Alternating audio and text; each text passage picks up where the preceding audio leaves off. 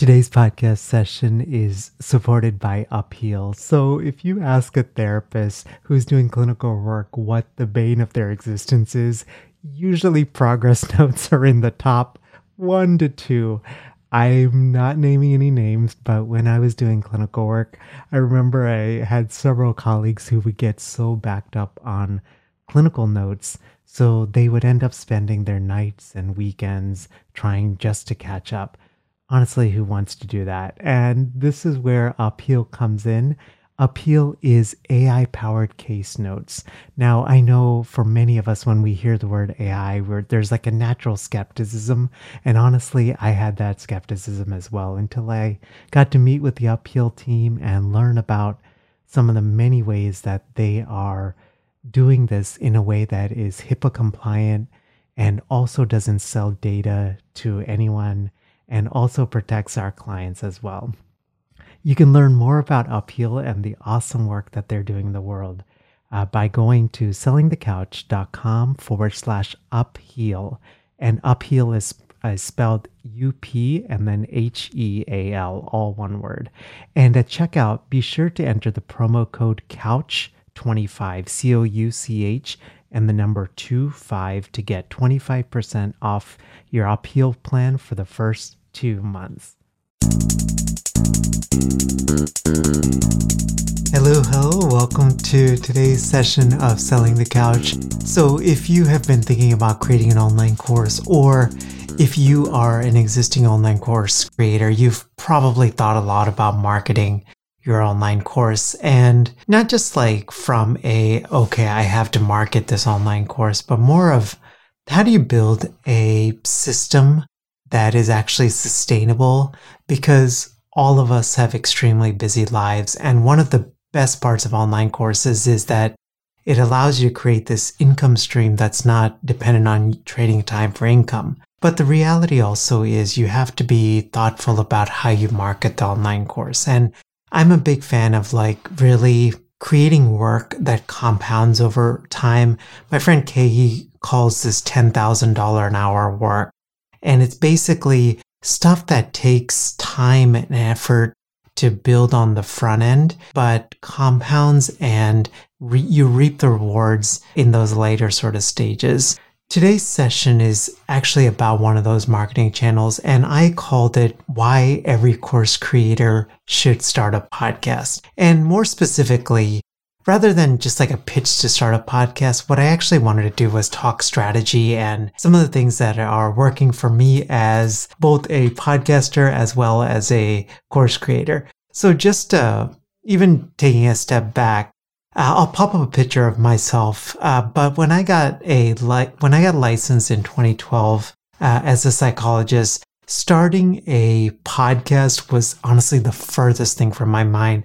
In fact, in 2012, I don't even know how common podcasting was uh, back in those days because I remember when I started STC in 2015, it was still like pretty new. But to be uh, like starting a podcast, it has been extremely scary, but it has been one of the most personally and professionally fulfilling things that I've done. I'm I notice I'm even getting like a little choked up thinking about this because in this weird way like starting this podcast has been an opportunity to heal and reconnect with inner child Mel and that sort of creative part of me that, you know, wants to do all of these different things, but has always been hindered by fear and worries about what other people would think. And the picture that I shared is actually a picture of me submitting the STC podcast back in March to Apple back in March of 2015. And now over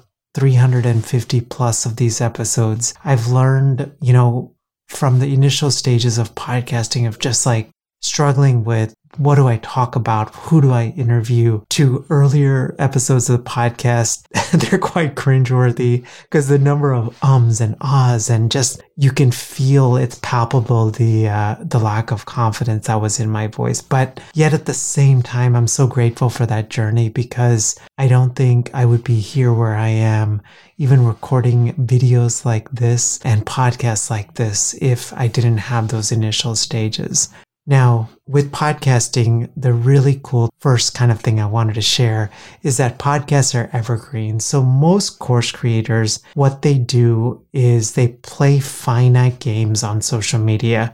They have this assumption that you got to create content day after day. And only after you do that for a really long time are you actually going to hit this critical mass one day, right? And when you hit that one day, then you know, your platform that you have created will enable you to get clients, will enable you to expand beyond clinical work, you know, start to do talks or promote your book or promote your online course and all of that stuff. Personally, for me, I bought into that as well. With STC, I literally on the first year of STC, I did a podcast episode pretty much every week of the year because experts kept telling me that's what I needed to do. But it was a formula for burnout. I just almost honestly, I almost quit podcasting after that first year. And because it's just really hard to sustain that uh, that level of you know content creation and what I've also noticed is some of these platforms, you know, I'm writing a lot more on LinkedIn and just sharing content on LinkedIn. And what I've noticed is some of the content on LinkedIn now is getting to this sort of like surface level content. So basically, people are posting day after day just for the sake of an algorithm and to grow their like followers. But personally, for me, I know that I have stopped following accounts that have grown because they're just producing this like surface level content. It's not even stuff that I think is like can be particularly helpful. But, you know, for example, you know, they'll share like 10 quotes from, you know, something, right?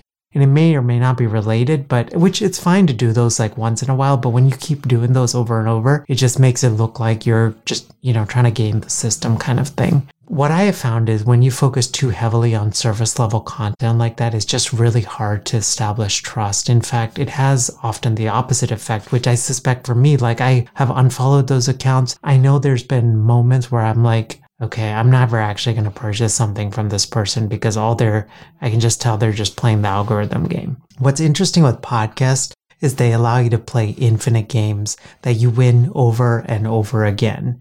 So because podcasts by the nature of them. And I'm sure if you're listening to this on audio and if you've been a long time listener of the STC podcast, I'm extremely grateful to receive emails like this, but I get emails like, Mel, I feel like I've known you for a long time, or, you know, I feel like it's just been wonderful to see this journey for you as, you know, becoming a dad and managing STC and shifting out of clinical work. There's just this connection that podcast listeners feel that's really hard to capture on sort of like these discovery platforms like LinkedIn or Instagram. Not that, that it can't be done, it just takes a lot longer.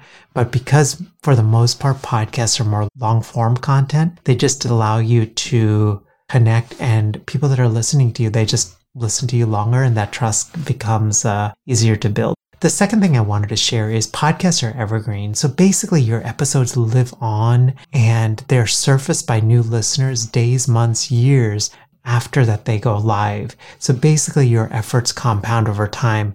If I could share even my own journey, I feel like with STC, I mean, it took probably, I would say 100 and 100 to 130 ish episodes for things to really start to like pick up like that.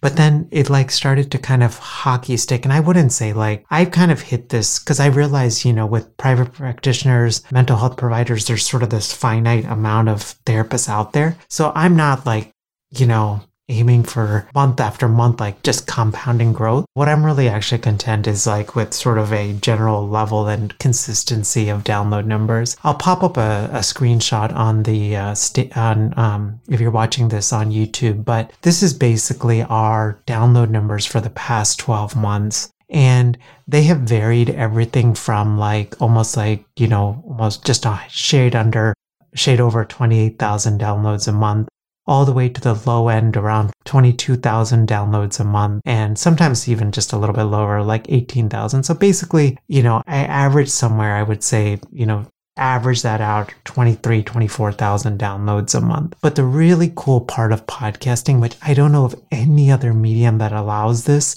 is that you can actually take breaks with creating content, but your download numbers can still stay stable for the most part. So practically what this means is you've probably noticed with this with STC. At this point, I'm only releasing live episodes about six months of the year. The other six months, what I'm doing is I'm doing Walden months, which are basically I'm working on more intense projects that just take a little bit more time. And I'm also just focusing on self care and rest and all of those things. And I have just gotten to a point now being in my early 40s where I really want to live out that self care that we often talk to our clients in the therapy room. But I noticed that, especially in my 30s, I wasn't doing a great job of that. And part of it was just entering new seasons of life, you know, becoming a dad and also managing clinical work and STC. But I just don't know of any other medium that allows this. So you can basically run replay episodes. And so you're releasing episodes throughout the year, but you're not creating content uh, throughout the year, which is just, I feel like from a self care perspective, is just this, I feel like is social media done well. Just wanted to take a moment to thank the team over at Upheal for supporting today's podcast session. Upheal is AI powered case notes.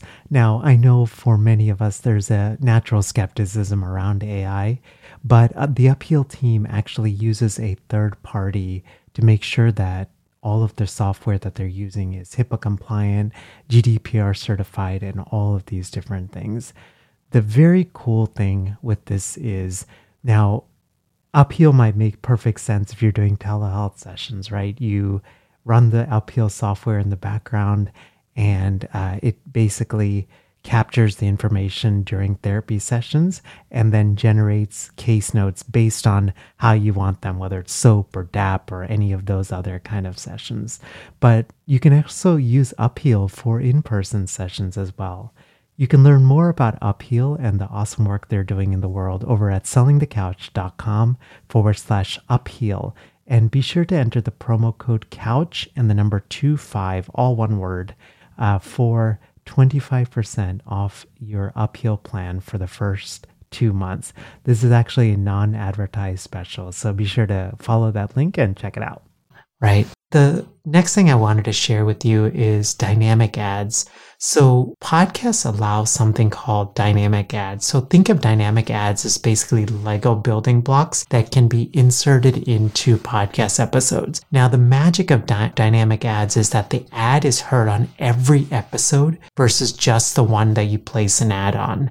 So a lot of podcast uh, hosts allow this. We use and have been really happy with Captivate. Uh, you can, uh, if you would like to check out Captivate, you can go through this affiliate link, which is sellingthecouch.com forward slash Captivate. I believe that link also gives you an extended 14 day trial. And honestly, for the price that we pay, which is like around 20, less than $20 a month, it's been fantastic. And so what dynamic ads, Captivate basically has this thing where I record a you know an ad and then I send it over to my editor and they put it into Captivate and it just plays across these episodes. So you've probably heard those dynamic ads being played out. So when we have like there's uh, one ad that we have for our podcasting workshop, there's one that's for our free 7-day email course and it's just cool because whether they're running on replay or they're live, those ads are continuing to kind of be there. And you know, even just to pull the curtain back, um, just to be helpful, right? Podcasts are really magical because they help connect you and help build trust.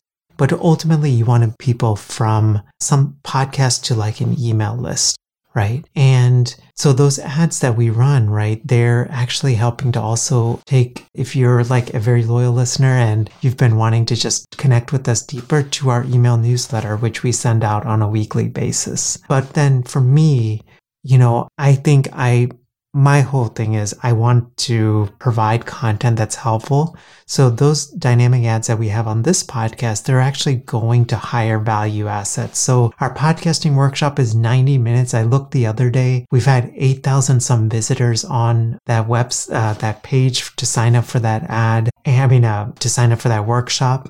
And then our online course starter kit is our free email course that we launched in 2023. It's a free seven day email course to validate a course idea. And so it's both of these are highly like action packed. I mean, their quality teaching, their depth, um, they're all of those things. And I just, I don't know. I like that perspective of just being of service to others. So, and I think podcasts allow that. The next thing I just wanted to mention are specifically what we do again with these dynamic ads is we do a pre-roll, which is basically there's something in okay in podcasting called pre-roll, mid-roll, and end-roll. So pre-roll is exactly what it sounds like. It's an ad that's at the beginning of a podcast. A mid-roll is right in the middle and an end roll is, you know, usually after the episode is done. So for our pre-roll, we do our online course creator starter kit, which is our free seven day email course and then if we have certain criteria, because I'm again so protective of our field, so I want everyone to launch an online course, but I don't think everyone should launch an online course. You should filter it by the season of life you're in. So we ask these questions to sort of make sure you're, you know, it makes sense for you to launch an online course after you go through the free email course. And then if you sort of meet these criteria, there's an invitation to join our online course mastermind if it makes sense for you. And then again, the Midroll for the podcasting workshop sells, uh, again, gives a free workshop, and then it sells our Healthcasters podcasting course. And the end roll is again just to sign up for our email newsletter, which again helps to build our email list and moves the most loyal folks and loyal listeners to our email list. By the way, if you want to check out our newsletter, there's also a separate link, which is sellingthecouch.com forward slash newsletter. Uh, as I record this, it's trusted by over 3,600 of our colleagues. Now, the final thing I just wanted to mention is what's called the flywheel effect. A flywheel I've been thinking a lot about flywheels over this past year in various facets of my business. So everything from our podcasting course to our mastermind to even how do we create content on LinkedIn that's almost mimics a flywheel. So the biggest mistake among course creators is thinking of course launches as singular events versus flywheels. It's something that I still struggle with as a course creator. I'm not even going to just say like I've got it all figured out because I don't, but I think this concept of flywheels is really interesting. So basically a resting flywheel is really heavy and it's really hard to rotate. But once you get it spinning, it just becomes way easier to keep turning. Now, for a flywheel to work, it needs three things. So each movement has to flow smoothly from one to the next. So each thing that you do, right? Each rotation should be easier than the previous one. And then each rotation creates more power and magnitude. So the efforts compound over time. So you're probably wondering, like, Mel, I did not expect to be listening to a lecture on flywheels. Probably wondering how in the world would this apply if I'm a course creator? With my podcast. So, one is leverage your existing course students, invite them on your podcast to share their story, their wins, and their challenges. You can also do coaching calls with your existing students and as a podcast episode, and where you are coaching them through those challenges through the recording. So, you get to be a value to them, and then you get to be a value to those who are listening. By doing those coaching calls, you'll cement your authority uh, to your podcast listeners and then basically have a call to action for each episode to a higher value uh, asset. So I'm a big fan of either evergreen webinars. So evergreen webinars are webinars that you record and then people can sign up for them anytime. Or I'm a big fan of email courses. One of the things that we've been doing in our online course mastermind is we have now a course growth and scaling hour once a month. And we specifically work on building out like systems for to market your online course. And right now, as I record this, we're actually doing a six month sprint where we're actually helping each of our students build their evergreen webinar for their online course. So not only are they getting to build their uh, course, but they're actually creating the marketing asset to do that. We just, you know, honestly, I just wanted to, again, help people and just give them so much of an ROI uh, versus what they were investing. And then basically what you do is once you have, you know, that sort of flywheel working, you keep rinse and repeat. So every new student, you know, that launches whatever, right, does relate to your online course, you invite them on your podcast, they share their story, have a call to action to your higher value asset. People sign up they hear about that, they sign up for the higher value asset, they become students. Those students again get back on your podcast. So you're creating this pretty interesting flywheel. So three things I just wanted to mention if you are a course creator uh, that should is thinking about starting a podcast or evergreen, there's this whole thing of dynamic ads. And finally, we have this sort of flywheel effect that we're able to instill with our podcast. If you are, uh, again, thinking about creating an online course, we have our course starter kit, which is over at coursecreatorstarterkit.com. Have a great rest of your day and appreciate you tuning in. Bye. Thanks for listening to the Selling the Couch podcast. For more great content and to stay up to date, visit www.sellingthecouch.com.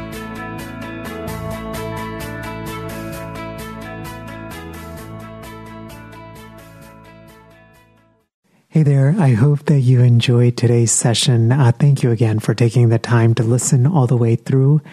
If you are a therapist and you're specifically in a season where you're a seasoned therapist and you are wanting to move from clinical to online course income, we actually have a specific mastermind for therapists who are doing this. So this is basically a group of really kind and supportive therapists who are also wildly successful as business owners. We meet together to build and grow and scale our online courses. You can learn more about that mastermind over at sellingthecouch.com forward slash mastermind. All one word, sellingthecouch.com forward slash mastermind. Thank you so much for taking the time to listen to today's session.